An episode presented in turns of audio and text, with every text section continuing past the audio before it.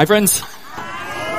Thanks for coming to church at Capital Church today. And we're grateful to those of you who are joining us online as well. We're thankful you're a part of what God's doing in our community today. This morning we conclude a series we've called The Cycle of Grace. The cycle of grace is a mental model introduced to me last fall by South African pastor and spiritual formation leader Trevor Hudson. We've spent the last several weeks working our way through each part of the cycle. Now, if you're joining us for the first time or you've missed out on previous message in the series, I'll give you an overview of the cycle of grace in a few moments to help you catch up. Before I do, uh, let's invite God to speak to us today. Lord, I pray today you give us a new way to think about life and responsibility. May you speak to us and encourage us. May you challenge us and change us. May we leave here or log off with eager anticipation of what you want to do through us.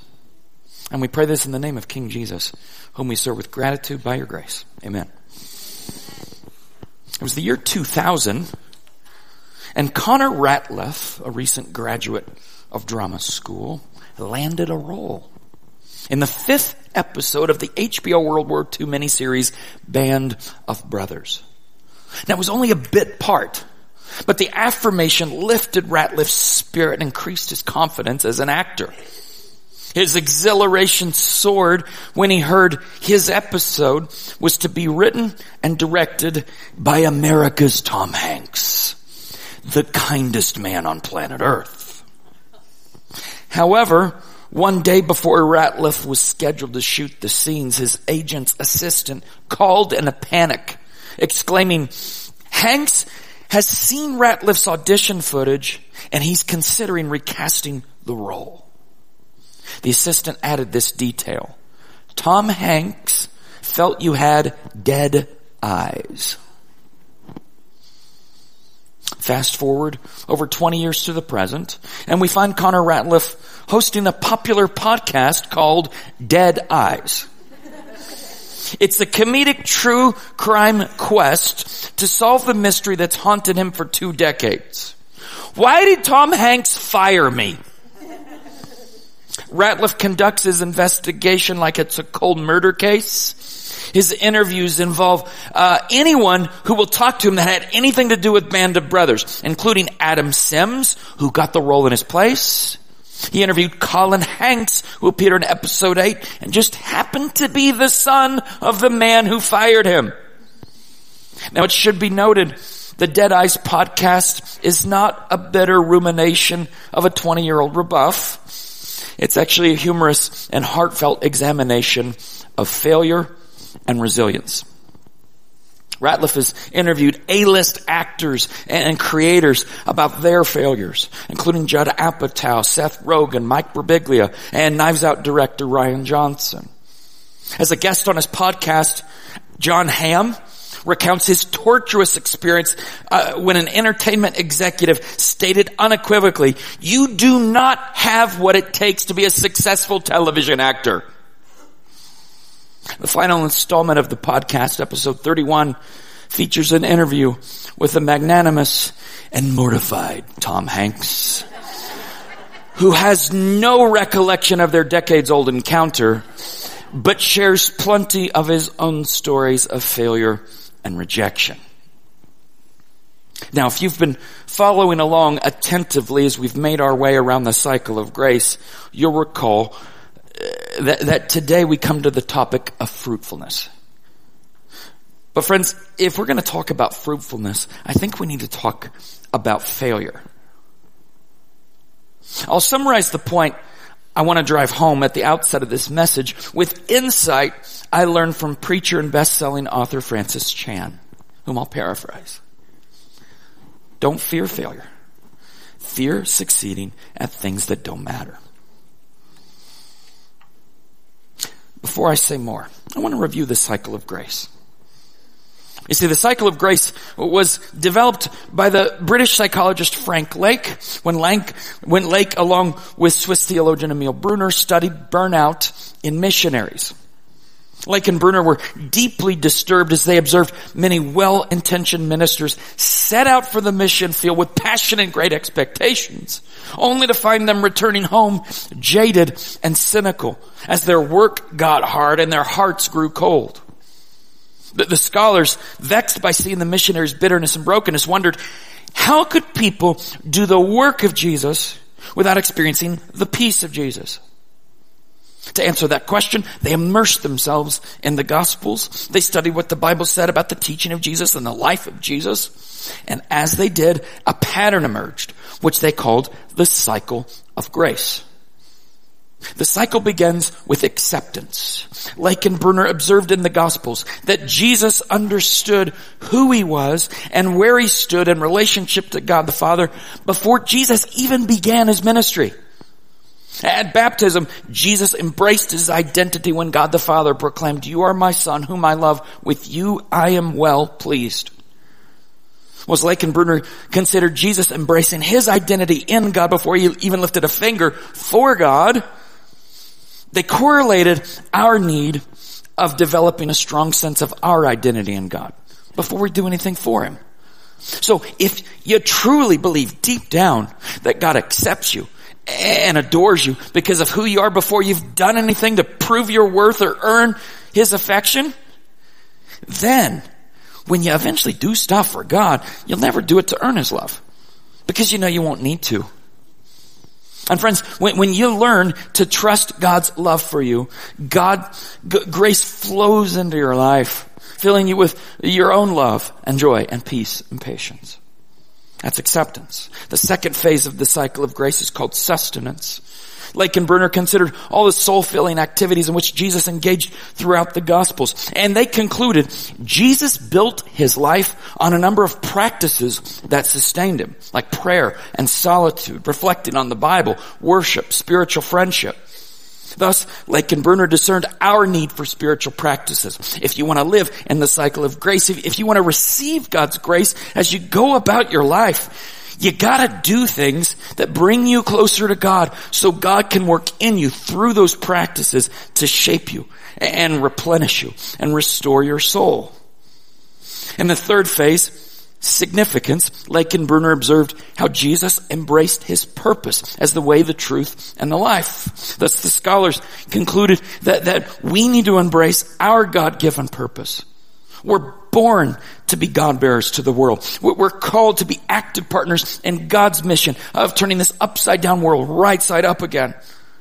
And finally we come to fruitfulness.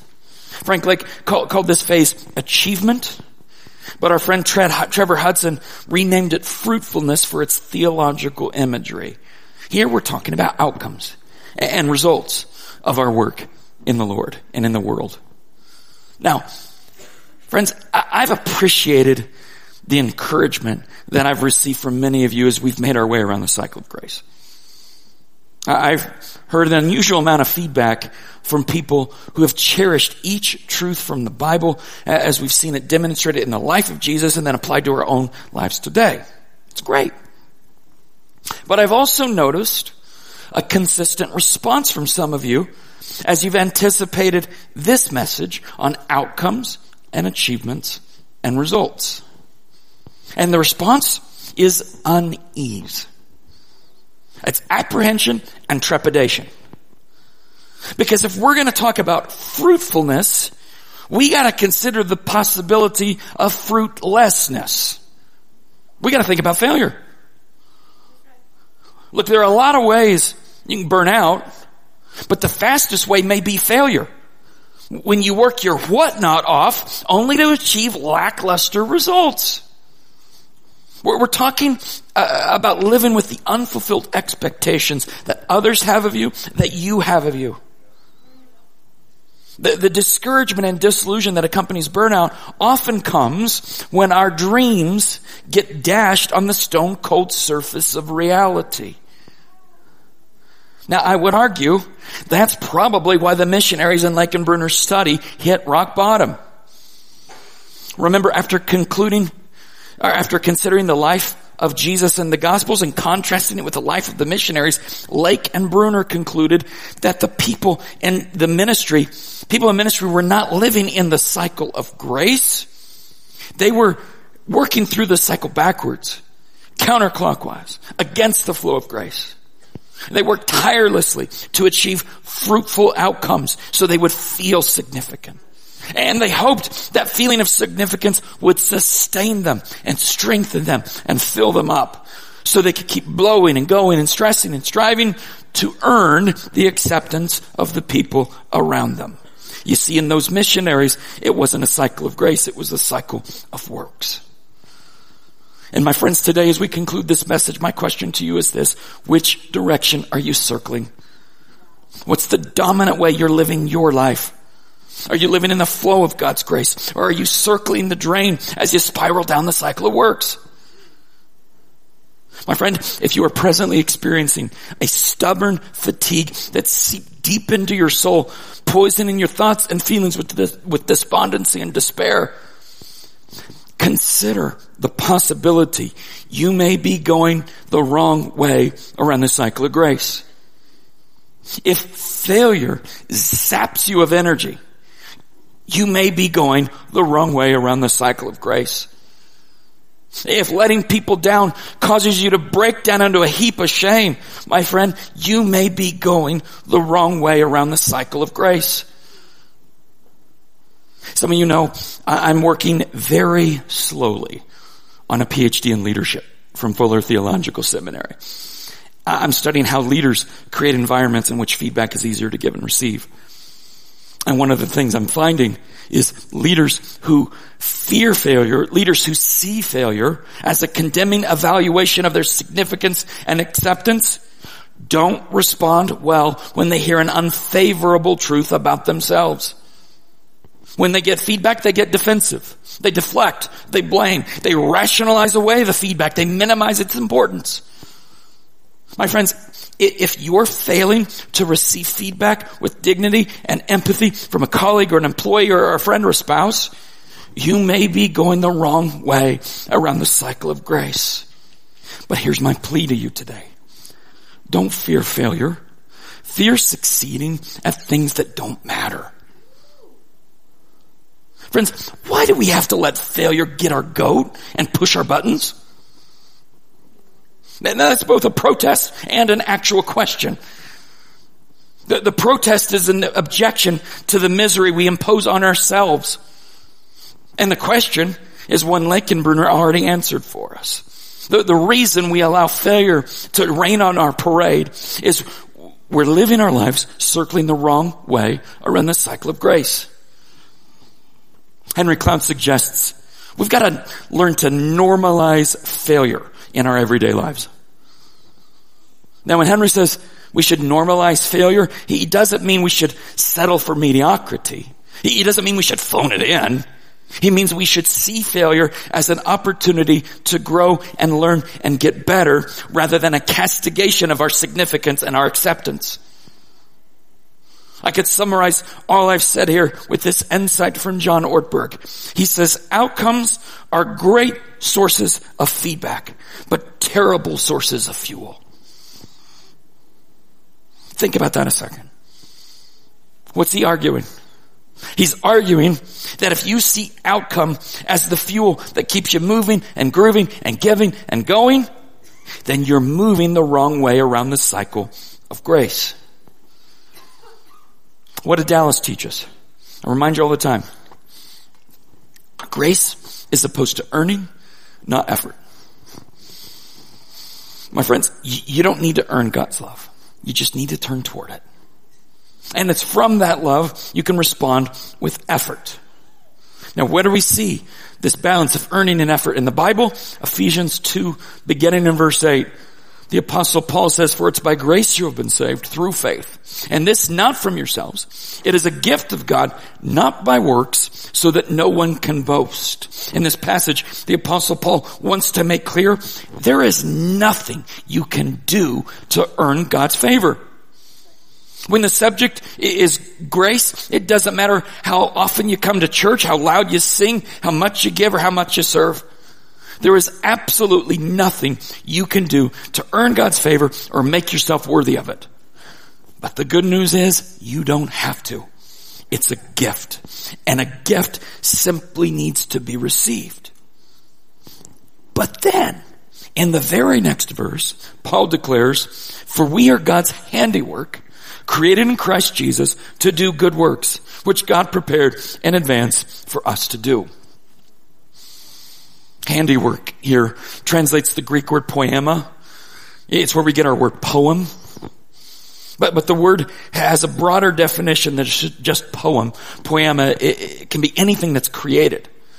Though it often has an artistic implication, like work of art, which includes poems or paintings or sculptures. The New Living Translation interprets the verse, for we are God's masterpiece. He has created us anew in Christ Jesus so we can do the good things He planned for us long ago. Now friends, here's just one of the rich theological points of this passage. God created you to be fruitful. God created you to join Him in His work in the world. How often do I remind you? He's called you to bring heaven on earth. He's called you to bring up there, down here.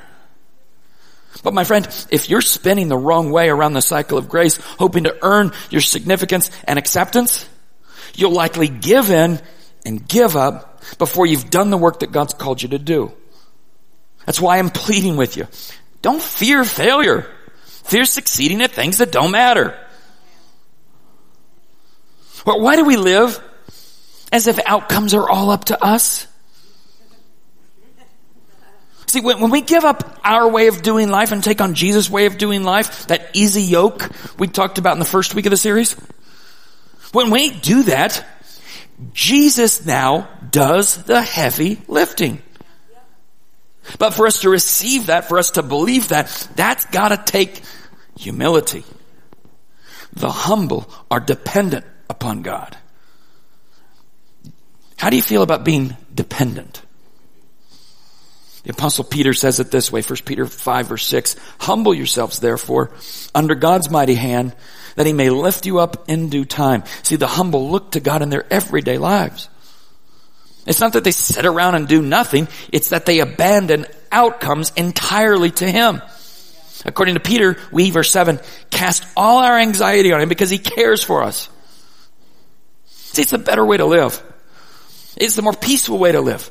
Because think about it once you've done the work, most of the time, the outcomes are out of your hands.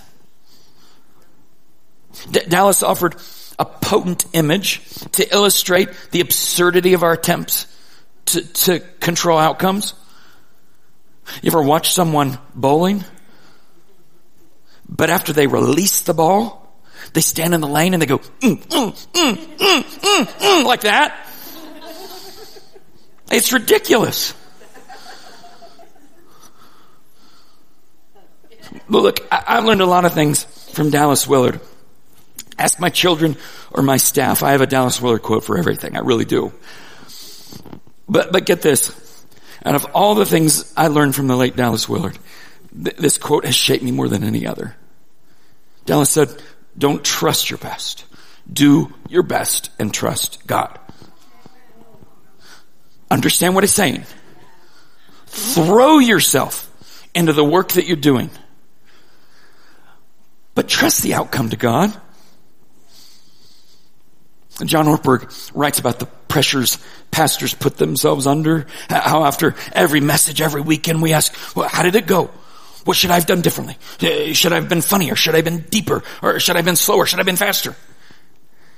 But then he describes how Dallas Willard responded after giving a message at John's church. He says they walked to the car together. Dallas was a non-anxious presence, just humming an old hymn as he strolled along. John said he was like a child letting go of a helium balloon and watching it float away wherever the wind takes it. See, it's the ability to do your best, then let it go. Well, friends, when it comes to releasing outcomes to God, most of us act like the child who let go of the balloon, but didn't want to let go of the balloon. Ah, ah, ah!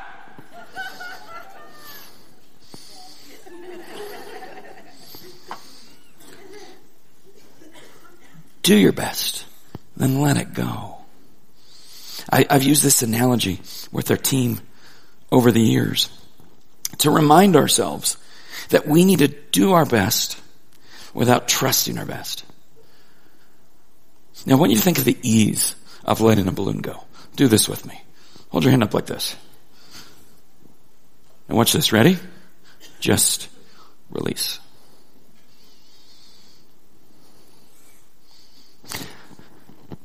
Am I giving you permission to be lazy? Good night, no.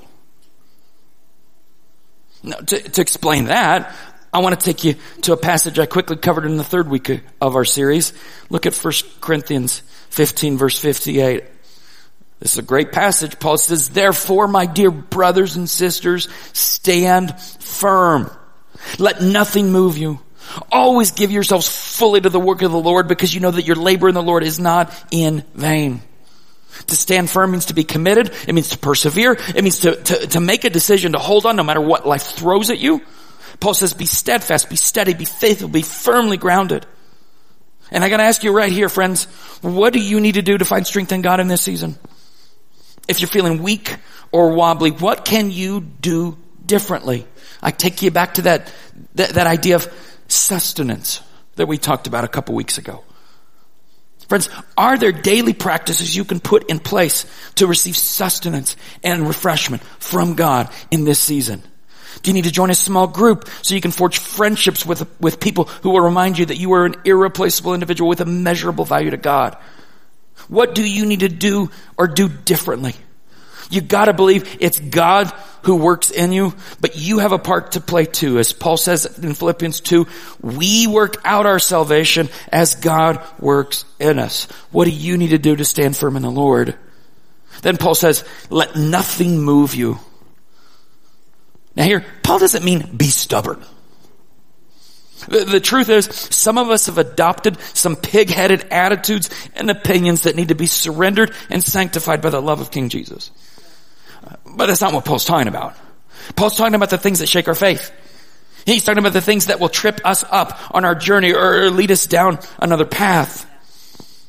What are those things?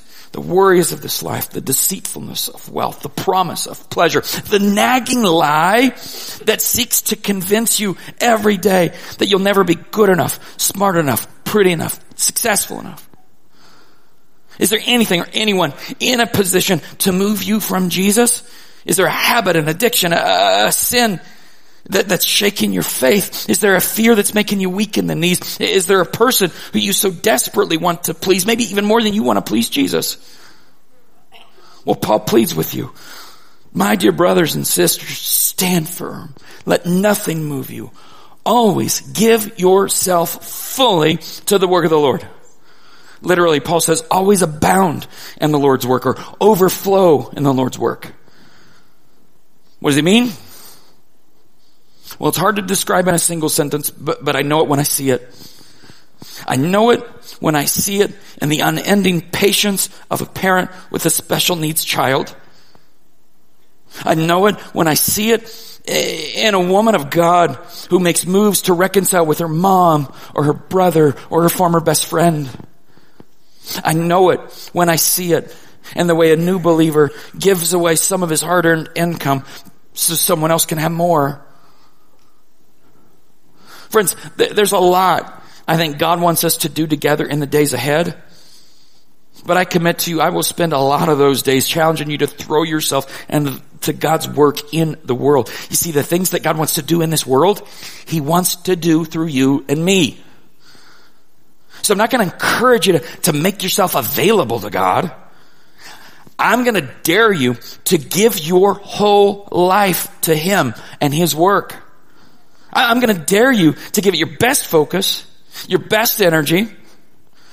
No, I'm not, I'm not saying you need to change your career.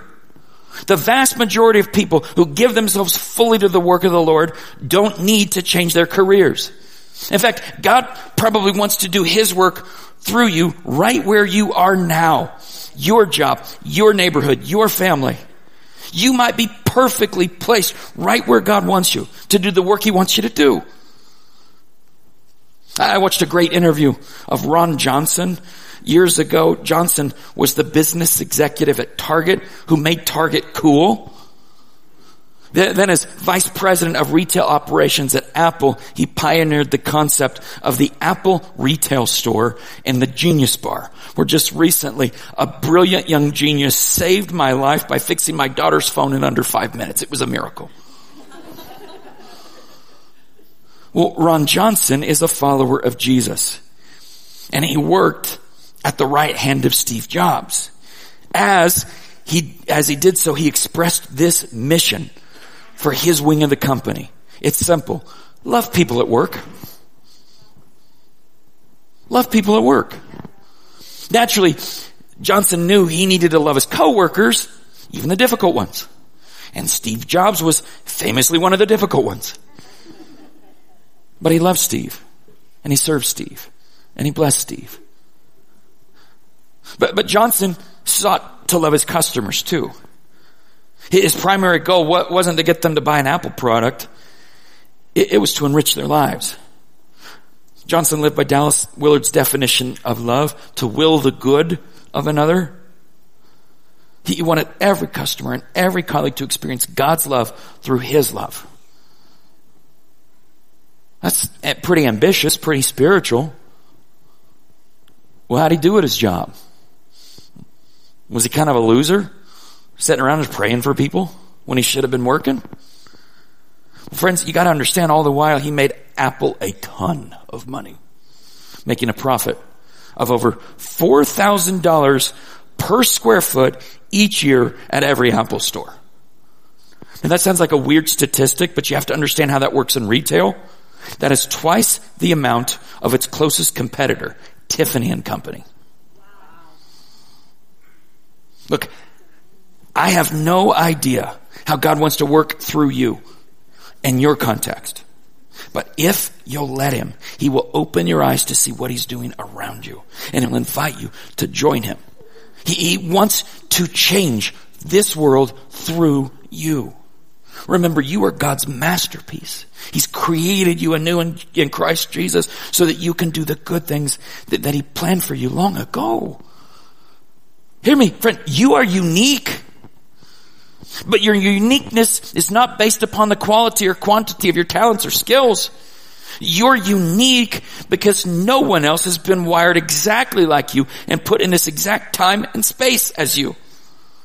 And it's in those circumstances that God has prepared good works for you to do. Only you can do what God wants you to do. Now, there are good works, deeds, actions, words that God has intended only for you. He specifically wired you for these works. He's specifically given you opportunities to prepare for these works. He specifically put you in a place geographically and relationally to serve Him by doing these works. Only you can do what God wants you to do. So don't fear failure. Fear succeeding at things that don't matter. Now I suppose I could argue against that statement, only you can do what God wants you to do. As I consider things that God wants me to do, I consider other people who could probably do them better. I think of preachers who could preach better sermons. I can think of leaders who could do a better job leading the, my team. I, I, can think of parents who, who, could make better parents to my daughters. I, I can think of guys who would make better husbands to my wife. Look, it's not hard to find individuals with more talent or more wisdom or more maturity who could do what God wants me to do. But thinking like that misses the point. The things He's prepared for me to do were prepared for me to do. Not them. Not you. It's true. Henry Cloud might, might be able to teach my daughters how to love God and love others better than me. But I'm their daddy. Not only I could be their daddy, and, and only you can be mom. Only you can be daughter. Only you can be roommate. All right, maybe that's only true until you move out.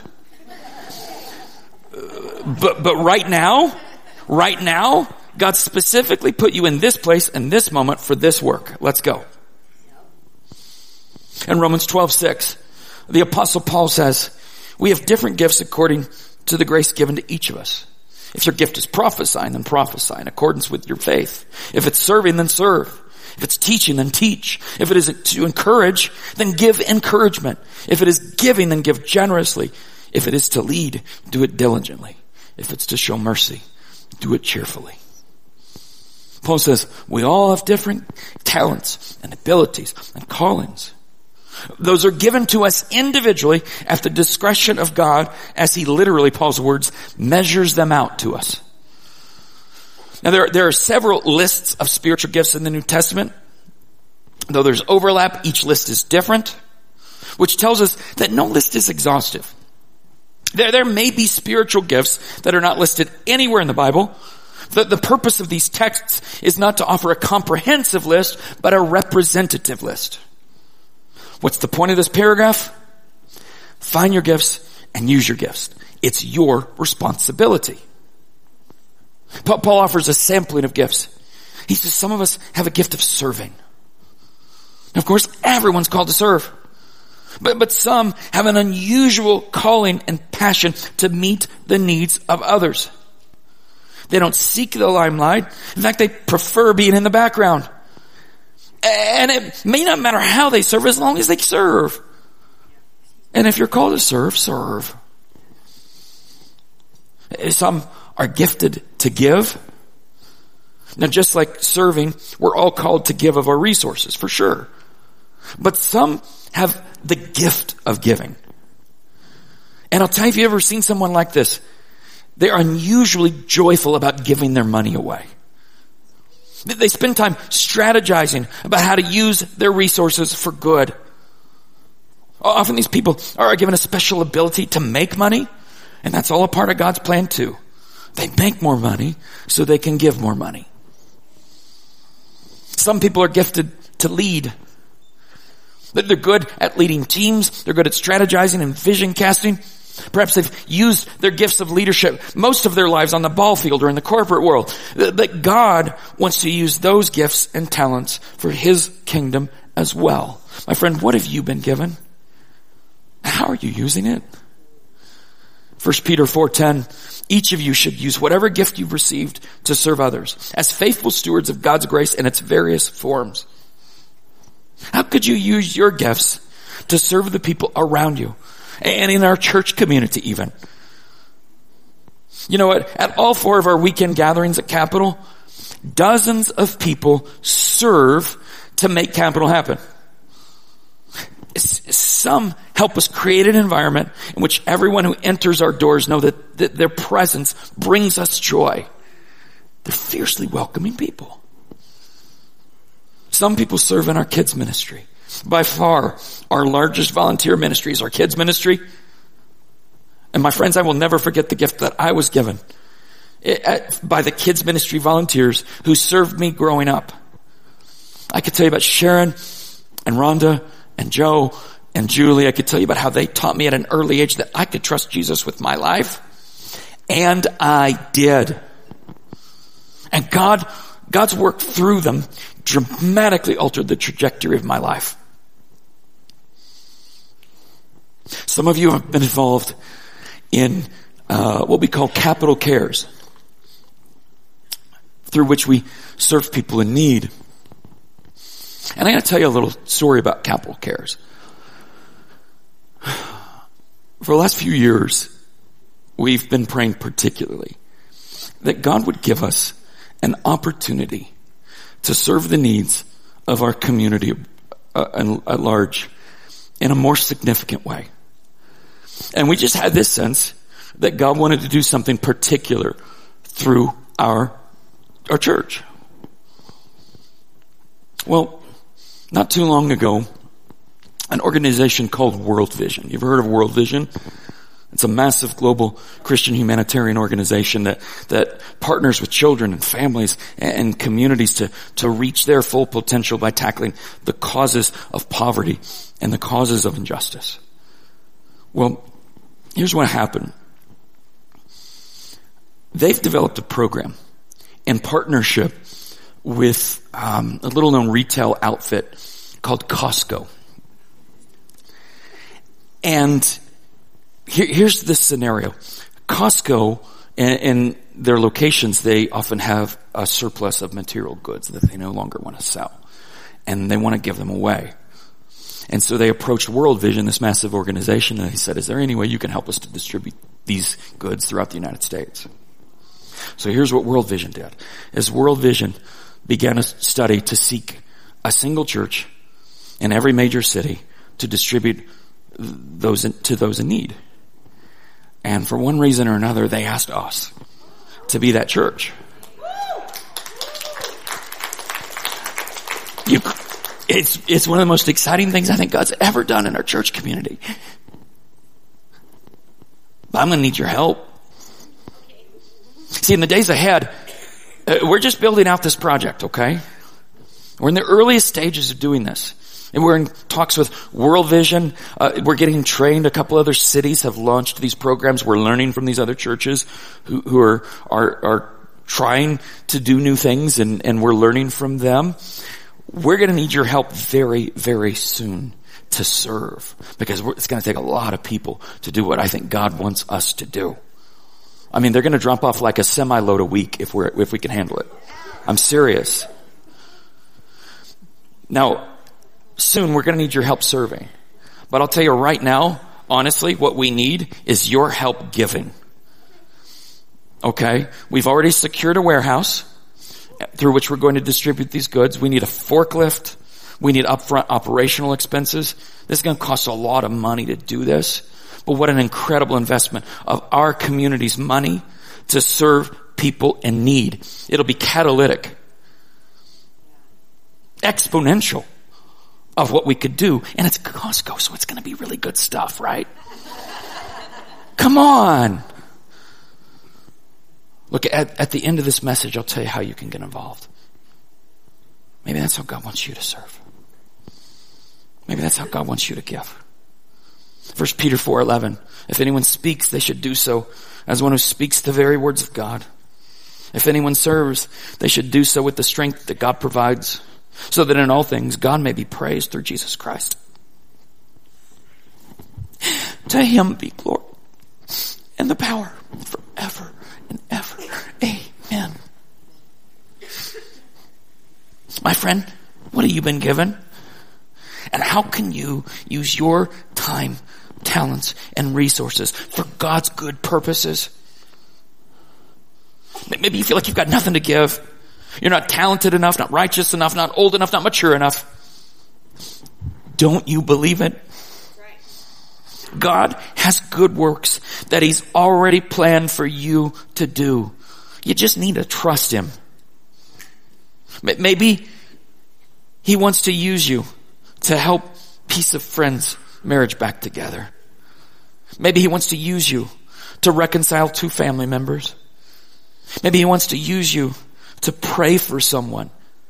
A prayer that God will answer. Maybe He wants you to disciple someone, to help them work through their questions and ask them even better questions as they journey toward God.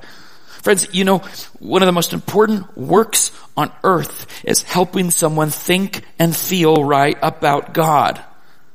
Maybe that's what He's calling you to do today for a friend. Let's go to Him now. Lord, we know you've called us to be fruitful. Your plan is that you intend to work through us to do your work on this planet. But as we walk through life, so many of us are crippled by a fear of failure. And we gotta get past that today. We have to realize outcomes are things we can entrust to you. We should entrust them to you.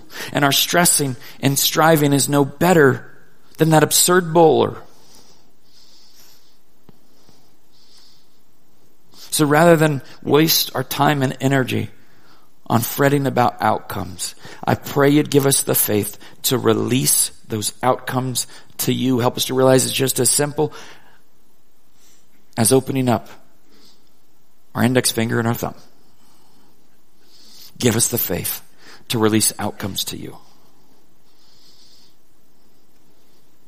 And Lord, I, I pray that as, as my friends here are all doing really important work,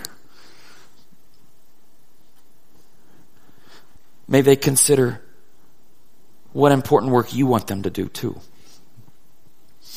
May they consider how you might want them to let their discipleship to Jesus infiltrate the marketplace, the neighborhood, their marriages, their families in new ways. How, as you go about, as they go about their work, how they might be able to see it as an opportunity to participate in what you're doing in the world, bringing heaven on earth. Lord, help us to recognize we're all called to full-time ministry. It just looks a little different for each of us. So may you help us to see what we do through those lenses. And I pray you'd give my friends a passion to participate in what you're doing in the world. Give them a taste for it, Lord. I know once they get it, they'll never turn back because there's nothing quite like the feeling of being used by you. There's nothing quite like the feeling of showing people your love through our love. I pray that for people here who don't know you or don't know you well. Help them to recognize you've called them to do good works too. You have a plan for them and it's very personal. May they recognize that this message, even this message, is actually your invitation to trust you with their whole lives. And I pray they come to do that so they can join you in your work with us. We pray it in the name of the King who's coming is coming again. Amen. Okay, friends, let me talk about some homework for you. Um, several assignments. Here's your first one. Let it go, Elsa. Um, here's what I mean if you don't understand the pop culture reference. Um, look, you gotta learn to let go of outcomes, right? Remember this. You might see a staff member at Capital do this on occasion. You wonder what they're doing. They're just a little bit odd. Okay? Um, pick it up. Use it as an exercise a bodily exercise of what you're intending to do in your heart. Let it go. Don't fear failure. Secondly, sign up to serve. Now look, hear me very carefully. A lot of what God wants you to do may not have anything to do directly with our capital church community, and that is wonderful. That's God's good work, you hear me? Some of the best work you'll do will be outside these walls. Got it? And some of the best work you do may be within these four walls. Okay? I wonder if God's calling you to serve our community in, in, in a new way. And I said to you before, it takes scores of people to make our weekends work. And, and it's what we do at Capital is not just on the weekend. I mean, you know, boy, we're, we're back to it. I think every night something's going on here through the day. You're just walking and bumping into people everywhere you go because there's always something happening because there's always people to serve and there's people in need and there's people to love and it is the most exciting thing and I don't want you to miss out on this, my dear friends. So if you're interested in serving, you can go to capitalchurch.com slash serve. You can fill out the connection card that's in the seat back in front of you. You can always send us an email, info at capitalchurch.com. We'll connect you with one of our team members who will talk to you about where you might be able to serve in our capital community. Also, uh, take a look at a website. We just made it. We just, we just established it. CapitalCaresUtah.com. CapitalCaresUtah.com. And from that website, you have an opportunity to sign up for updates. As I said, we're in the earliest stages of this program, but if you're interested in participating in some way, we want to put you on this list and want to bring you into this as we start to build out this ministry in the days ahead. CapitalCaresUtah.com. Also, when you're on that website, would you please consider making a contribution to what, what God's doing here at Capital and through Capital? We don't know where it's leading. It, like I said, it's going to cost us a lot of money. Not like Apple money, but it's going to stretch us as a church community. And that sounds just like God, doesn't it? What does He want you to do? How does He want you to participate in the days ahead? CapitalCaresUtah.com. Um, here's a video for you to see. Uh, it's an interview uh, with my friend John Ortberg and Ron Johnson, the former executive at Apple. And I want to encourage you to look at it. It's called How to Find God at Work. Some of you are, are, wrestling with what does this look like vocationally for me to bring God into my everyday life at work. This is a good place to start. A guy who did it pretty darn well. Okay. Um, here's another video for you. It's, it's one of Dallas's video. It's called Business is Ministry. Now this one's a short one, six minute roundtable video with, with Dallas and a few CEOs who are also followers of Jesus, integrating how they did their work with Jesus. Just to get you to think, my friends. If you want a, a deeper dive, there's a longer video. It's called Taking Theology and Spiritual Disciplines into the Marketplace. You're looking for a new way to, to, to, integrate your faith into what you do Monday through Friday. This is a good place to start, alright? Now, uh, in a moment I'm going to recommend a book to you, but I want to, I want to lead up to the book by telling you this. Some of you are really struggling to let go of outcomes. Okay? And I'm going to tell you a secret about spiritual practices. Often, you gotta, you gotta do things obliquely.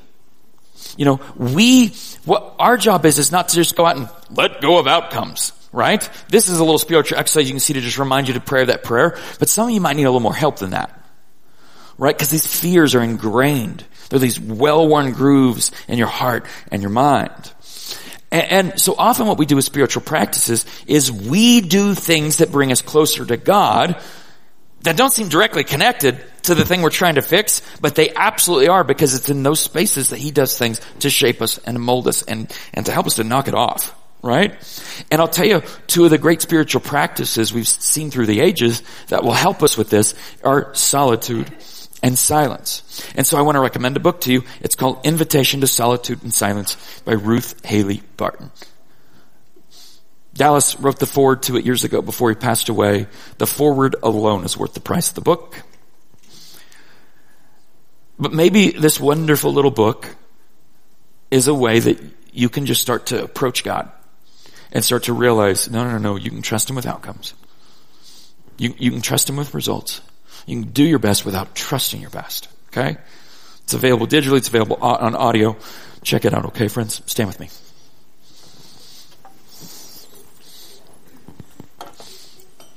Here's the verse for you. Ephesians chapter 2 verse 10. I read it a moment ago, so I won't read it again, but this image on the screen in the graphic that follows, you can find on our website a little later today and, and on our social media accounts to be watching for them. As always, if you'd like to receive prayer, you can send us an email throughout the week, care at capitalchurch.com. Um, we also have some people here at the front if you want to come and be prayed for if you're in the building today. Um, but but friends, you got to understand the the people who serve in, in our prayer team. These are people. One of the ways that they are fruitful is by participating with God and praying for your needs. And so, would you please reach out?